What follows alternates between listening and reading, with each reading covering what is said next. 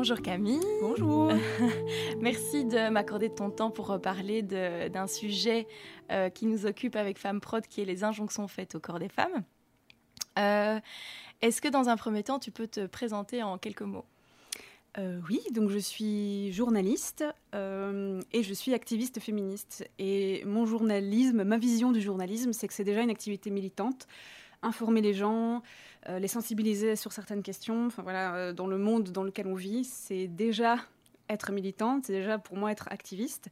Donc je vois vraiment mon activité de journaliste comme une de mes activités militantes parmi d'autres, comme aller manifester, comme faire de la désobéissance civile, comme plein d'autres choses.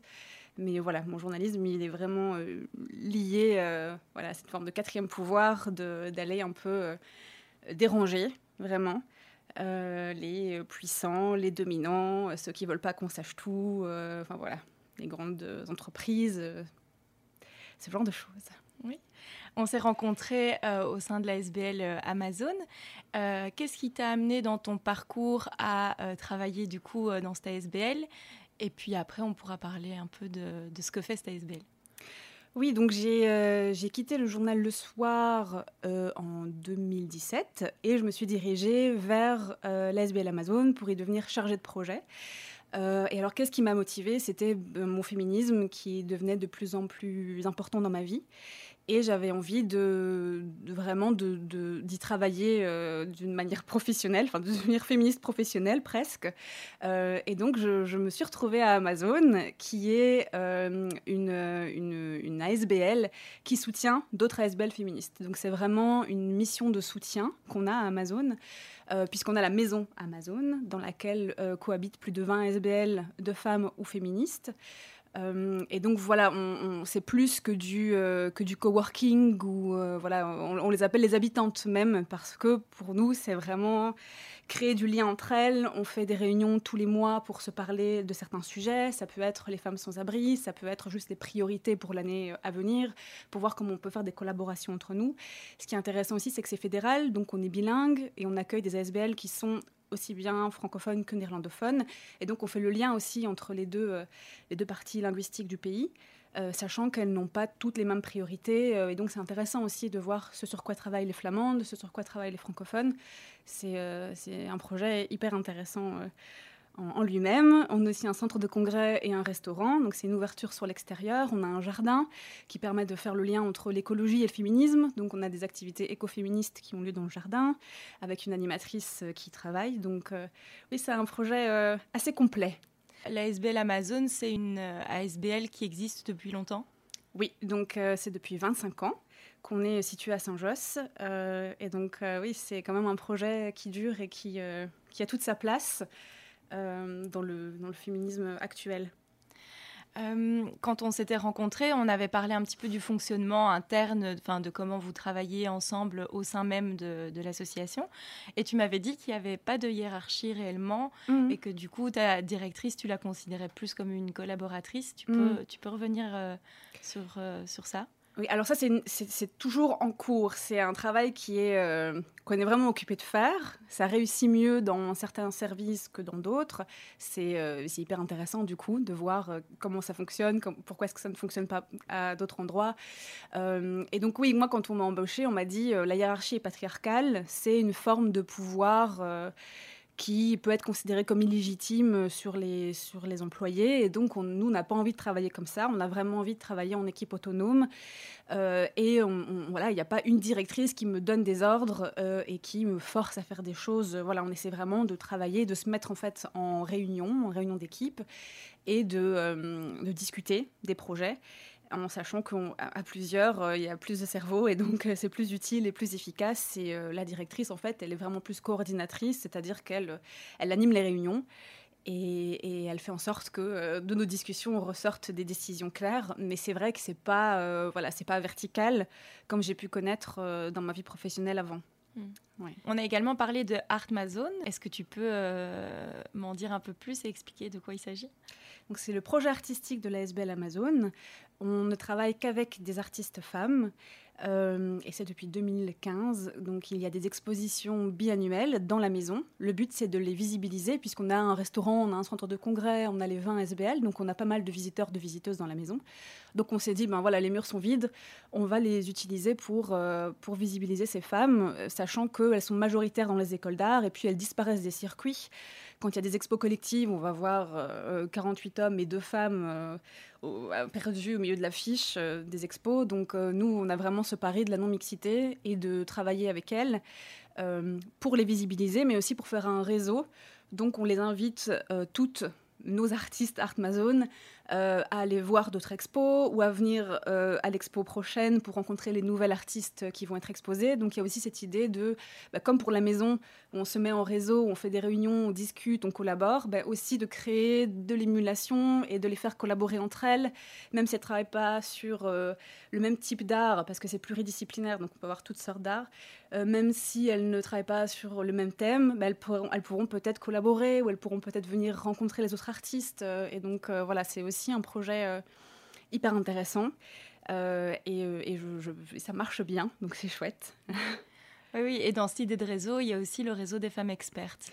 Voilà, bah encore un projet d'Amazon sur le réseau. oui, donc on a plus de 200 femmes expertes qui vivent ou qui travaillent à Bruxelles, qui sont inscrites sur notre site expert.brussels. le but, c'est de les rendre visibles parce qu'on sait que dans les médias, elles sont, il y a très très peu d'expertes. Le, savoir, euh, c'est du pouvoir et donc euh, c'est encore un bastion masculin.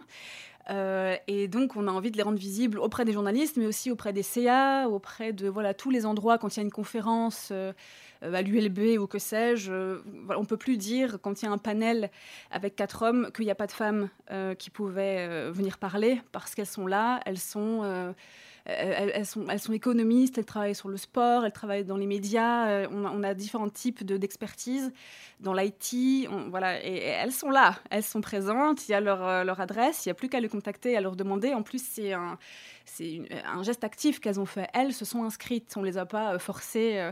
donc, elles ont envie d'être visibles, vraiment. Et donc, il y a moyen de les contacter, elles sont là pour ça. Donc, c'est aussi un message pour qu'on ne dise plus elles n'existent pas et en fait, enfin, qui, est juste un, juste n'importe quoi, quoi. Ouais, ouais. Euh, et il y a aussi une bibliothèque. Euh, au sein de la SBL. Comment elle fonctionne, euh, cette, bibliothèque? Alors, on a, c'est une grande maison. Le bâtiment A, c'est là où on, habite, en fait, où on travaille.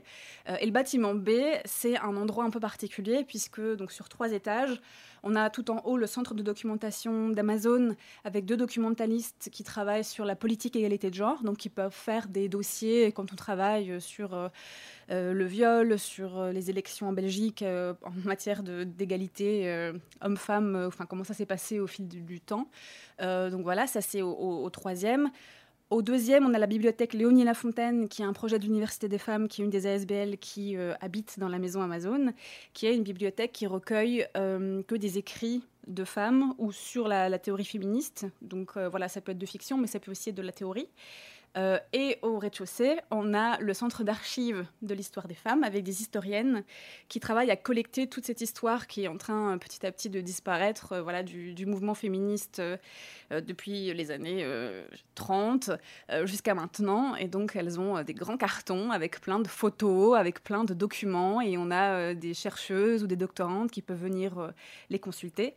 Elles-mêmes, elles travaillent très fort sur l'histoire puisqu'on sait que l'histoire est écrite par par les hommes blancs à propos d'autres hommes. Et donc, on a toute une partie de l'histoire qui disparaît ou qui est invisibilisée. Euh, et donc, elle travaille très, très fort à ça, à, valoriser toute cette histoire qui est plus facilement euh, oubliée, cette histoire des femmes, cette histoire du mouvement féministe. Euh, donc, c'est un endroit important pour, pour la mémoire, pour nous rappeler.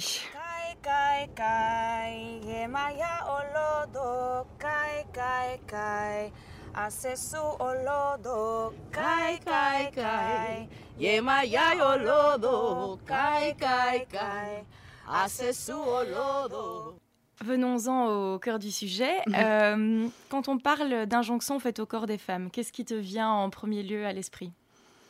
Euh, En premier lieu, vraiment en premier lieu, pour moi, le plus flagrant, c'est euh, l'injonction à la minceur.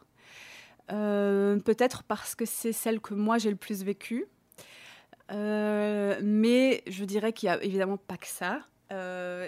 il y a tellement d'injonctions il y a, enfin, voilà, il, faut être euh, lisse, sans, cellulite, sans poils, euh, sans cheveux blancs, euh, sans trop de sourcils, mais pas, pas des sourcils trop fins, sinon on peut aussi se prendre des remarques. Enfin, tout peut être les vêtements aussi que les femmes portent. le voile est critiquable, la mini-jupe est critiquable. En fait, c'est très complexe de savoir comment, comment être euh, une femme euh, tranquillement, tellement qu'il y a d'injonctions. et là, c'est qu'une partie auquel je pense pour l'instant. Je suis sûre qu'il y en a plein d'autres euh, auxquelles je ne pense pas. Et c'est, oui, c'est pas simple. Quand tu parles d'injonction par rapport à la minceur, comment toi tu, l'as vécu du coup personnellement dans ton histoire à toi? À, partir de quand ça t'a impacté? Dans quel contexte? Euh, alors moi, je dirais que c'est l'entrée à l'école maternelle. Je me suis rendu compte que les enfants étaient très cruels et qu'il fallait rentrer dans la norme très vite. Euh, j'avais un petit embonpoint, mais je, le dis, mais en fait, j'étais pas, c'était même pas le cas. Euh, mais je suis devenue très vite la en fait, j'ai été très vite victime de harcèlement où on me traitait de grosse vache, on me disait euh, d'arrêter de manger euh, ce genre de choses dès 3 euh, ans. Et ça a continué jusqu'à mon arrivée à l'université. Donc ça, ça, a été super, super dur. Donc oui, ça m'a très très fort impacté. C'est pour ça que c'est la première chose à laquelle je pense. C'est que oui, dès mes 3 ans, j'ai su que mon corps, il y avait un problème avec mon corps. Et que les autres le voyaient et que les autres pouvaient me le signifier dans la cour ou voilà, et des enfants de 3 ans. Donc, euh, pas, euh, pas des adultes. Et, euh, et avant ça, j'étais plus protégée, puisque je n'étais pas, pas à l'école, j'étais pas à la crèche. Mais ma découverte de l'école maternelle a été assez rude, et ma découverte des autres, du coup, a été assez rude, avec tout de suite une attention sur mon corps directement. Et ça a continué crescendo. quand j'avais 10 ans, c'était encore le cas. Je me rappelle, je rentrais chez moi et je pleurais parce que je m'étais prise tellement de remarques sur mon corps que que j'avais besoin de lâcher la pression. Avant de faire mes devoirs, je devais pleurer. Donc euh, voilà, j'ai eu oui, beaucoup de remarques sur mon corps, ce qui ne m'a pas aidé du coup à, aimer mon corps et à me dire que euh, qu'il était tout à fait normal et qu'en fait les corps sont normaux et que peu importe le corps que tu as, euh, c'est bon en fait. Mais voilà, quand les autres te le signifient tout le temps, tu finis par toi-même absorber le, le regard des autres sur toi et de te le renvoyer quoi plutôt que d'avoir un regard sain euh, sur ton corps. Oui, et puis effectivement, tout autour de nous, euh, c'est pas comme si euh, toutes les images n'allaient pas dans ce sens-là et n'alimentaient pas aussi ce discours-là. Mhm. Bah, quand j'ai voulu faire un régime, je me rappelle que j'avais un cahier qui était bourré de pubs que je découpais en fait dans les magazines, des femmes longilignes, blanches, sans un poil, sans une cellulite. et donc voilà, j'étais en train d'apprendre la haine de mon corps, quoi, de, de, me dire je ne ressemble pas à ça. Euh, et donc voilà mon, nouveau but dans la vie. Hein, c'était pas de devenir écrivain, journaliste, c'était de, à 10 ans, c'était de ressembler à ces femmes-là. Donc voilà aussi comment ça peut, euh, peut-être d'où viennent ces injonctions aussi. Au lieu de nous concentrer sur euh, euh, apprendre des choses ou, développer notre intellect ou notre esprit critique. On est en train de, en tout cas dans mon histoire, j'étais en train juste de me concentrer sur mon corps et comment faire des régimes, comment faire du sport, comment arriver à rentrer enfin dans la norme pour avoir la paix. Ce qui n'est pas normal. Et je, voilà, je, pense que ça, ne, ça doit aussi euh, arriver aux garçons, mais pas de la même manière. Je pense que les garçons, alors oui, on est en patriarcat, euh, ils doivent avoir des muscles. Euh, les garçons qui sont minces, ils doivent aussi s'en prendre euh, pas mal. Donc euh, un garçon c'est musclé, une fille c'est un peu fragile et c'est mince et voilà, c'est un peu faible, ça fait des régimes. Donc très tôt on est scindé via nos corps en fait. Hein, en patriarcat. Et donc, le garçon, lui, doit développer ses muscles parce qu'il faut un garçon, voilà, le prince charmant qui va venir nous sauver. Donc, il faut qu'il soit musclé, quoi. Et on est encore là-dedans aujourd'hui, en 2019. Donc, euh, oui, et au final, le patriarcat, du coup, il fait souffrir beaucoup les femmes, mais au final, il peut faire souffrir les hommes aussi. Mhm. Après, on sait que les, les, femmes sont conditionnées à, euh, avoir plus d'attention par rapport à ça parce qu'elles sont conditionnées à être des objets et pas être des sujets. Ça, il y a une étude qui l'a récemment montré, même par rapport à la publicité et tout ça. Les femmes euh, sexuelles, hyper sexualisées dans les pubs, par exemple, nous font porter un regard d'objets sur les femmes et les femmes elles-mêmes ont intériorisé cette euh, vision d'elles-mêmes en tant qu'objet et pas en tant que sujet. Et donc du coup quand tu es sujet, ben, tu peux avoir des injonctions mais tu peux en sortir, tu peux décider d'en sortir, avoir un esprit critique et voilà, je suis sujet de ma vie donc je reprends le pouvoir et tant pis, même si on peut en souffrir. Mais quand on est un objet, on est manipulable, on est améliorable. Euh, c'est pas la même. Voilà, les injonctions ne tombent pas dessus de la même manière. Et donc, ça, c'est de nouveau très fort en patriarcat. C'est vrai qu'il y a des injonctions sur hommes et femmes, mais les femmes vont vivre ces injonctions d'une autre manière, puisqu'elles sont encore aujourd'hui vues comme des objets sexuels qu'on peut siffler, qu'on peut modeler, qu'on peut euh, prendre. Euh, voilà. tout ce, que, tout ce que tu disais par rapport à la cellulite, au poil, euh, au culte de la police, en fait, tout ça un peu va dans le sens de une femme ne peut pas, ne peut pas vraiment vieillir.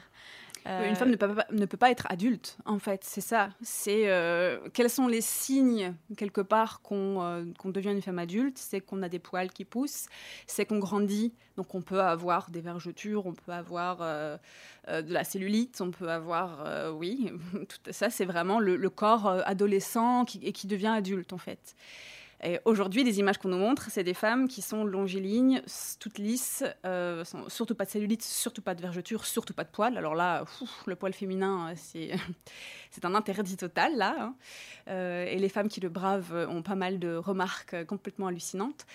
et tout ça, c'est vraiment pour garder la femme dans son rôle d'enfant. C'est la femme enfant. Et la femme enfant, comme euh, tous les enfants dans cette société, elle est dominée. Elle peut être dominée beaucoup plus facilement qu'une femme adulte ou qu'une femme qui a euh, un certain savoir. Ou, voilà. Donc, euh, et on en revient aux expertes. Hein, là, de nouveau, si, elles sont si peu à être présentes dans les médias, dans des conférences en tant qu'expertes, c'est voilà, parce que c'est de nouveau du domaine de l'homme qui est sujet. Et toi, tu es un, petit enfant fragile qu'on peut plus facilement dominer.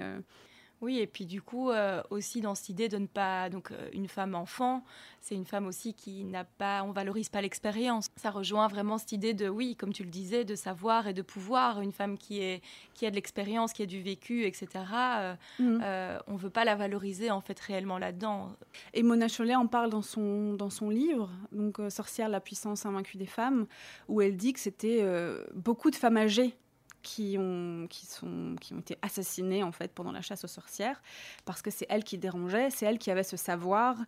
Euh, c'est oui, oui, alors oui, voilà, le savoir égale pouvoir et donc c'était dérangeant parce qu'elles avaient une sorte de pouvoir et elles étaient guérisseuses et elles avaient fait plein, fait plein de choses, elles avaient plein de connaissances et c'était très dérangeant pour la médecine moderne qui était en train de se mettre en place. Elles étaient dérangeantes, mais c'était des femmes euh, qui avaient une sacrée expérience et encore aujourd'hui, c'est ça, c'est ça qui fait peur de nouveau. Femme-enfant euh, versus la femme euh, qui a vécu, qui a vécu des choses, qui sait des choses et qui, qui peut s'imposer, euh, voilà, qui juste peut s'imposer et qui n'est plus la dominée du cliché stéréotype patriarcal, quoi. Exact, et puis qui est indépendante aussi au final.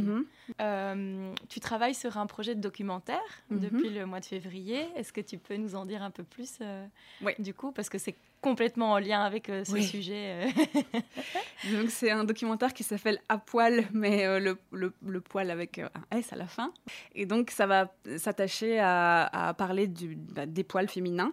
donc on a fait un appel à témoignages pour demander aux, aux, femmes de parler face caméra de leur rapport à leurs poils, qu'ils soient sereins ou pas, c'est-à-dire ben, qu'elles les retirent, qu'elles s'épilent, qu'elles se rasent, peu importe.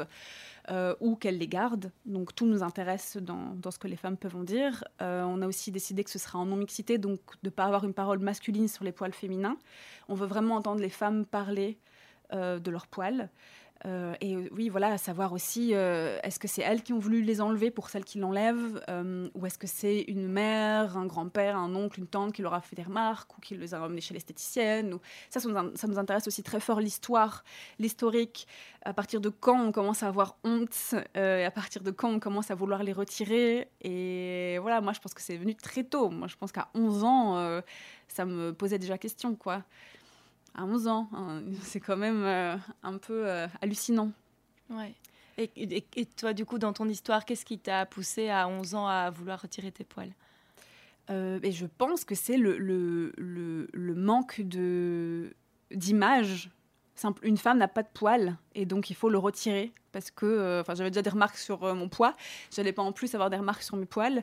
Donc oui, très clairement, moi, je les ai, je les ai, je les ai retirés tôt parce que je voulais rentrer dans la norme et qu'il n'y avait vraiment pas d'image c'était un tabou euh, total, alors que les mecs se baladent avec des poils euh, partout euh, et c'est pas grave. Et en plus, il y a de poils et mieux c'est. Et enfin voilà, on est de nouveau dans une belle dichotomie patriarcale. On sépare bien les genres et tout, tout est bien. On peut mettre des étiquettes faciles. un mec c'est poilu, une femme c'est pas poilu, une mec un mec c'est musclé, une femme n'est pas musclée, elle est plutôt mince voire maigre. Voilà, et tout va bien. Là, là c'est rassurant. Dès qu'on sort un peu de ces schémas-là, c'est la panique. Euh, et oui, on va tout, euh, on va droit vers la fin, la fin du monde. Mais donc oui, ça passe fort par le corps. C'est ça qui est intéressant, quoi. Comment tous ces, toutes ces injonctions passent par notre corps. Oui. Est-ce que vous allez explorer aussi la piste de euh, comment c'est perçu le poil ailleurs, dans d'autres sociétés, par exemple? A priori, ce sera la en Belgique et même en Belgique francophone, puisqu'on est francophone. Donc c'est encore une plus, petit, plus petite partie du monde. Mais on a, oui, on a vraiment envie d'entendre cette parole-là parce qu'on ne l'a pas encore vraiment entendue. Donc elle est, elle est intéressante, elle est subversive. Si on l'entend pas, c'est qu'il y a quelque chose de nouveau de caché. Donc en tant que journaliste, j'ai envie d'aller creuser, d'aller voir un peu ce qu'il en sort. Est-ce que euh, tu peux revenir justement sur, euh, sur euh, un peu la genèse du projet mmh. comment, comment ça a démarré Pourquoi Pour quelles raisons mmh. Eh bien, ça a démarré parce qu'un jour, j'ai reçu un coup de fil d'une amie à moi qui s'appelle Mathilde et qui m'a dit Viens tout de suite, il se passe un truc intéressant, viens chez moi. Et donc, je suis venue. Ah, il m'a dit Prends ton appareil photo. Donc, très bien, je prends mon appareil photo. Et donc, en fait, ce qui s'était passé, c'est que elle a, donc, Mathilde se, laisse pousser les poils. Parfois, elle les retire, parfois, elle les laisse. Enfin, c'est vraiment en fonction de ses envies, hein, ce qui devrait être le cas. Voilà. Euh, et donc, euh, bah elle avait laissé, euh, elle avait laissé pousser ses poils, notamment à ses jambes, et elle avait reçu une remarque, une énième remarque, mais la remarque un peu de trop, d'un garçon. Qui lui a dit j'ai un blocage sévère avec, avec tes poils. et donc énervée, elle avait commencé à raser une de ses jambes et puis elle, elle, elle s'est arrêtée et elle a dit oula il se passe un truc intéressant. Euh, j'aimerais bien prendre ça en photo, le processus de euh, moi qui me force parce que je veux de nouveau rentrer dans la norme à m'épiler parce que j'en ai trop ou m'épiler ou me raser parce que j'en ai trop marre. Euh, et en même temps en fait j'ai pas envie. Et donc du coup cette dichotomie elle est quand je suis arrivée elle est illustrée par le fait qu'elle avait une jambe rasée et une pas et donc, c'était vraiment les deux Mathilde qui existent en elle, enfin, les deux envies, et, le fait qu'une euh, était là un peu forcée pour le coup, et que c'était vraiment pour entrer dans la norme, et que si euh, à ce moment-là elle s'écoutait, elle aurait laissé ses poils comme ça, parce qu'à ce moment-là, elle voulait les garder et elle les aimait bien. Et, donc, c'est vraiment suite à cette remarque qu'elle avait. Euh, qu'elle avait fait ça, donc forcée. Et de nouveau, c'est problématique. C'est pas un libre choix et c'est de nouveau une injonction sur le corps. et donc voilà, on a fait une série de photos qui sont sur le Tumblr à poil docu qu'on peut, qu'on peut retrouver. Euh, et euh, voilà, on la voit dans différentes, euh, dans différentes positions, sur son vélo, assise, vraiment dans la vie de tous les jours, avec de nouveau toujours ses deux jambes, les deux Mathilde et les deux, les deux envies par rapport à ses poils. Et puis aussi des photos plus intimes dans sa salle de bain, avec sa pince à épiler, avec son son, rasoir, parce que ça aussi, dans les pubs, euh, euh, les femmes euh, s'épilent et se rasent des jambes déjà lisses et sans poils. Donc c'est le principe même de voir une femme qui se rase, de voir les poils qui s'en vont, de vraiment tout ce processus-là naturel, et ben on ne le montre jamais, on ne le voit jamais. Dans les pubs, elles, s'épilent des, des jambes déjà épilées vraiment parce qu'on dirait vraiment que ça fait très peur de le montrer quoi. Et c'est absurde de même d'un point de vue de publicité commerciale. S'ils ont envie de montrer qu'ils fonctionnent bien leurs produits bah, ils, peuvent, ils peuvent montrer que ça enlève bien les poils en fait. Mais non il faut surtout pas euh, surtout pas faire ça. Ça fait penser aussi aux règles qui sont montrées bleues euh, dans nos pubs pour euh, les serviettes hygiéniques ou les tampons. Et donc voilà les règles aussi là pour le coup ont l'air de faire très peur parce que non ça ne coule pas bleu. C'est une grosse coupe voilà, c'est du sang, donc c'est rouge, effectivement. Donc voilà, il y a plein de choses par rapport au corps des, femmes qui, font peur. Et donc ces photos, euh, je les trouve intéressantes, euh, euh, oui, de, ce point de vue-là aussi, parce qu'on voit vraiment le principe de, retirer. Et on, aurait pu aller plus loin parce qu'on avait aussi envie de montrer quand elle, elle s'est coupée. Et donc il y avait du sang. Et on s'est dit, bon, voilà, là, ça devient trash, là, on va, on va, on va voir. Et donc, ouais, on avait cette envie aussi de montrer que ça peut être violent, qu'il peut y avoir du sang, qu'il peut y avoir. et que c'est un acte violent parfois, en fait, envers soi-même aussi. Oui, ça fait mal. ça fait mal. Chez l'esthéticienne, oui. faire euh, épiler, pour le coup, c'est pas toujours très agréable. Ah non, non, non, non, il y a la douleur et puis il y a l'argent aussi, ce qui est un bon lien vers euh, le, oui, le, sujet de la société capitaliste qui euh, se nourrit complètement du patriarcat et qui est euh, très contente, et les entreprises sont très contentes de pouvoir nous vendre des serviettes, des, bandes dépilatoires, des, rasoirs, des pinces à épiler, des rasoirs jetables. Euh, voilà, c'est aussi tout un marché qui se développe sur la haine du corps des femmes. Donc le fait qu'on déteste nos corps, qu'ils soient toujours, qu'ils soient un objet toujours améliorable, euh, que dès qu'on a un cheveu blanc, il faut euh, se les teindre. Enfin voilà, tout ça, c'est un marché juteux et puis voilà, il faut pas trop critiquer, pas trop critiquer ça quoi. Et du coup, pas trop faire en sorte que les femmes s'aiment ou puissent choisir de se teindre parce qu'elles ont envie de se teindre les cheveux, par exemple. Vous allez en parler de ça dans, dans le documentaire? Oui, oui, oui, il y aura un une partie sur, euh, sur l'aspect capitaliste des choses et sur le capitalisme qui se nourrit bien de nos peurs et de nos, voilà, du, des, peurs de nos corps sur nos corps aussi, évidemment. Ouais. Est-ce que si tu devais euh, citer euh, l'une ou l'autre artiste femme, il y en aurait une en particulier ou plusieurs que tu aurais envie de, de citer et la raison, les raisons pour lesquelles elles, sont importantes pour toi? Je pense qu'il y en a une vraiment en particulier euh, pour l'instant qui est Princesse Nokia. C'est une rappeuse américaine euh, qui en plus travaille très fort sur, euh, euh, sur les femmes racisées aussi, donc sur l'empowerment et la visibilité des femmes racisées et dans le rap en plus. Donc c'est quand même encore un gros morceau. le milieu du rap en termes de sexisme, c'est pas mal. Donc elle m'inspire vraiment beaucoup dans ses, dans ses chansons, dans ce qu'elle dit, dans ses clips qui sont toujours hyper intéressants aussi, dans ce qu'elle met en scène dans les clips. c'est vraiment impressionnant. Et puis aussi à ses concerts, puisque que j'ai assisté à un de ses concerts où euh, elle, euh, en gros, à un moment, elle s'arrête, euh, elle est en plein milieu d'une chanson, et elle, elle dit qu'elle en a marre de, voir que des hommes devant, des hommes blancs devant au concert de rap, et elle leur demande de reculer, de laisser la place aux femmes, et surtout aux femmes racisées. Et donc il y a une vague de femmes racisées comme ça qui s'avance. moi, j'avais les larmes aux yeux de voir ça. Euh, et alors, elle a fait aussi tout un, tout un discours sur l'agression sexuelle lors des concerts, que les femmes ne sont pas là pour être touchées, que tout le monde est là pour profiter de la musique, euh, que c'est pas acceptable, que s'il y a la moindre agression, euh, ça va très mal se finir. Et maintenant, vous laissez de l'espace aux femmes pour qu'elles puissent danser, qu'elles puissent se sentir à l'aise et qu'elles soient mises à l'avant dans un concert de, rap et dans mon concert. et ça s'est fait super naturellement, personne n'a râlé, les mecs ont continué à bouger à l'arrière, les filles étaient à l'avant, et, c'était super impressionnant en termes euh, d'image et en termes de politique, politiquement en fait, c'était super intéressant. Et, voilà, ça reste un souvenir euh, super mémorable ce concert, euh, ce concert d'elle.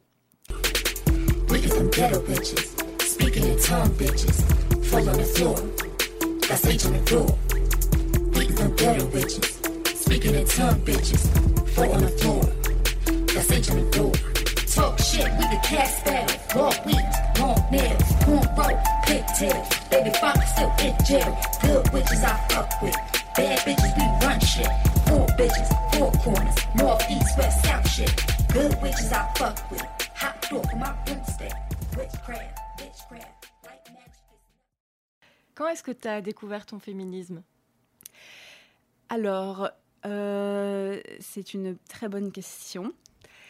Je pense que c'est lors de ma première... Donc je suis hétéro, et donc lors de ma première relation de couple, j'ai été confrontée à plein de choses qui m'ont dérangée et, euh, qui m'ont fait me dire, euh, ouais, ça va pas. Il y a, un gros problème. Je pense que avant ça, les... c'était autour de moi, mais je ne le voyais pas. C'était du harcèlement de rue, c'était des remarques condescendantes de la part de certains hommes. Mais quand ça m'a touché dans l'intimité et quand c'était avec un garçon que j'aimais, je pense que ça m'a forcé vraiment à me poser plein de questions Euh, et c'est une confrontation super difficile. Moi, je continue à trouver ça très difficile d'être en couple, d'être féministe et d'être en couple hétéro avec un garçon. C'est pas, c'est pas simple. C'est deux, deux conditionnements différents qui font un peu des, parfois des explosions, quoi, des explosions super complexes. Euh, et ma première relation a, vraiment fait ça. Et ça a été le début de mon féminisme, vraiment très fort. Euh, et c'est passé aussi par la pilule, qui est de nouveau peut-être aussi une injonction euh, faite aux femmes, selon moi. Mais moi, je refusais de prendre la pilule et mon premier copain voulait absolument que je la prenne. Et donc moi, j'étais pas d'accord qu'il décide pour moi si j'allais prendre des hormones de synthèse. voilà, je vraiment, je n'étais pas d'accord. Et donc ça a été une bataille dure. Et c'est là que je me suis dit, ouf, ouf, il y a du boulot. Il y a quand même du boulot parce qu'il est en train de me dire que je dois prendre euh, cette pilule tous les jours, tout le temps, euh, juste pour son confort à lui, en fait. Et ouais, ça, ça a été euh, une grosse déconvenue. Je suis retournée un peu sur Terre, et puis j'ai commencé à lire des choses, à me renseigner. Et là, c'est bon, j'étais j'étais en train de déconstruire la société patriarcale et à, avoir mis, mis, mes lunettes, mes lunettes de genre, mes lunettes de féminisme et de féministe, et à voir partout tous les problèmes qu'il y avait et que je ne voyais pas que je ne voyais pas. Quand tu parles de déconstruction, qu'est-ce que tu veux dire précisément?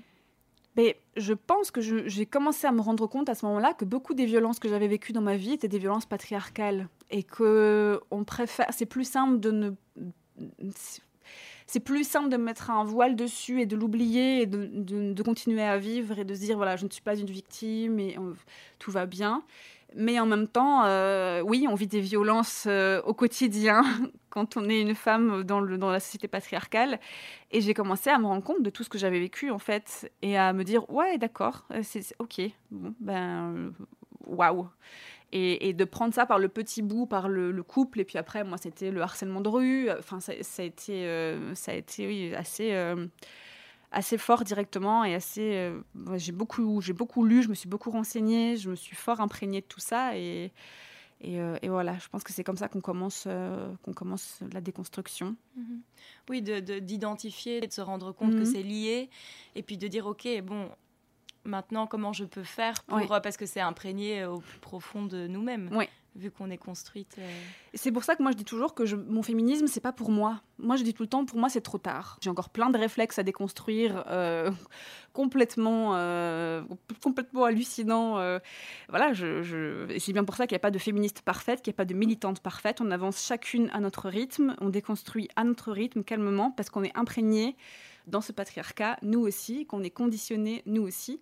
Et donc, euh, donc oui, oui, ça c'est ça c'est super important. Euh, c'est super important de, le dire euh, que c'est un processus long et qu'on voilà. Et, moi, je ne pense pas en je ne pense pas en sortir de mon vivant.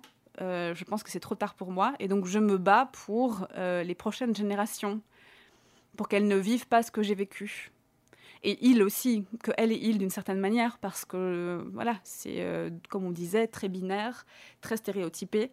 Et, c'est pour eux, elle et eux, que je me bats, euh, que je me bats aujourd'hui. Parce que moi, vraiment, je bois déjà comme un cas désespéré. C'est, j'ai grandi avec tout ça, et quand on grandit avec tout ça, et puis aussi quand on, on a vécu les violences qu'on a vécues, les traumatismes qu'on peut porter, euh, on s'en sort pas, euh, voilà, on s'en sort pas comme ça, quoi. Qu'est-ce que tu aurais à dire aux personnes qui le voient d'un mauvais œil, le féminisme? On pourrait, on pourrait même venir sur la définition du féminisme. Qu'est-ce que c'est pour toi le féminisme? Et, euh, et, pourquoi ça, ça peut être euh, mal vu par mm. des hommes et par certaines femmes aussi mm. elles-mêmes en fait?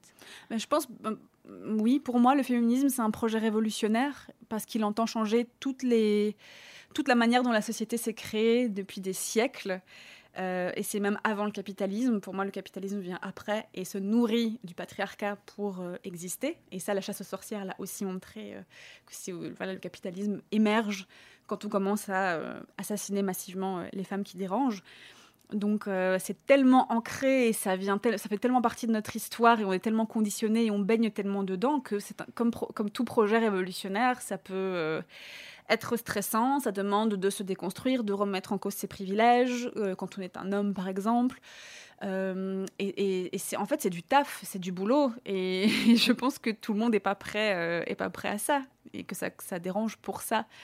parce que c'est révolutionnaire à plein d'égards et aussi dans nos dans la, manière dont on voit le pouvoir, la manière dont on considère le pouvoir, tous nos rapports de pouvoir au quotidien, euh, que ce soit le médecin qui est en position de pouvoir, le patron qui est en position de pouvoir, tout ça euh, qu'on peut être critiqué d'une manière féministe aussi. Et donc c'est assez global, c'est hyper englobant, c'est donc c'est hyper intéressant, mais c'est hyper dérangeant. Mmh. comment tu comment tu réagis quand certaines femmes euh, disent qu'elles qu'elles qu'elles se sentent pas féministes ou qu'elles sont contre ça, que c'est excluant par rapport aux hommes. Euh, hmm. Alors moi j'ai toujours, euh, je pense toujours que en fait, j'en veux moins aux femmes qu'aux hommes. Je ne sais pas si c'est le bon mot que je leur en veux, mais euh, je, pense que c'est une manière de se protéger. Je pense que très certainement, elles ont vécu des violences, elles aussi, parce qu'elles vivent comme nous euh, dans une société patriarcale, euh, mais qu'elles ont juste choisi une autre manière de... Moi, ma manière de me protéger et ma manière de protéger les, les prochaines générations, c'est de me battre et de ne pas me laisser faire et d'écrire des articles et d'aller en manifestation et voilà, elles, elles ont choisi une autre manière de se protéger. Et j'ai pas envie de les juger pour ça. Euh, vraiment, parce que je pense qu'elles ont dû vivre des choses euh, pas simples pour en arriver là aussi. J'ai pas envie de les voir comme les ennemis de la cause euh, et les critiquer. Et, et pourquoi j'ai sûrement pas envie de les critiquer, c'est que je sais que le patriarcat demande aux femmes de se diviser, de se critiquer l'une l'autre. Et là, c'est de nouveau, si on veut reparler du corps, c'est la critique du corps des autres. Euh, quand on est en groupe de femmes, euh, comment elles sont habillées, comment elle est maquillée, elle, n'est pas maquillée. Euh, donc, cette critique permanente, cette compétition permanente dans, laquelle les femmes évoluent, qui est aussi une, une compétition corporelle par rapport au corps, est hyper problématique. et j'ai pas envie de reproduire ça dans des milieux militants. Néanmoins, c'est vrai, que euh, il va falloir que les hommes s'impliquent, il va falloir que les hommes en parlent entre eux, euh, parce que là j'ai encore un doute, je sais que nous on en parle euh, entre nous et avec MeToo, depuis MeToo on en parle entre nous encore plus et c'est un vrai sujet. Moi quand je vois mes copines qui sont pas toutes féministes militantes, c'est quand même un sujet dont on parle entre nous, entre femmes. Et moi, j'ai toujours cette question est-ce que les hommes en parlent entre eux de ça Est-ce qu'ils se posent des questions sur le viol, sur le consentement, sur le harcèlement de rue euh, Ou est-ce que c'est balayé et où est-ce que c'est moqué? C'est une vraie question. Est comment est-ce que les mecs en parlent? Et euh, est-ce qu'ils en parlent? Et, là, c'est là que c'est intéressant entre dominants en fait, parce que nous, on, restera toujours, dans l'histoire en fait, des dominés. Donc, on peut mettre en place plein de choses et plein de luttes, et c'est super intéressant.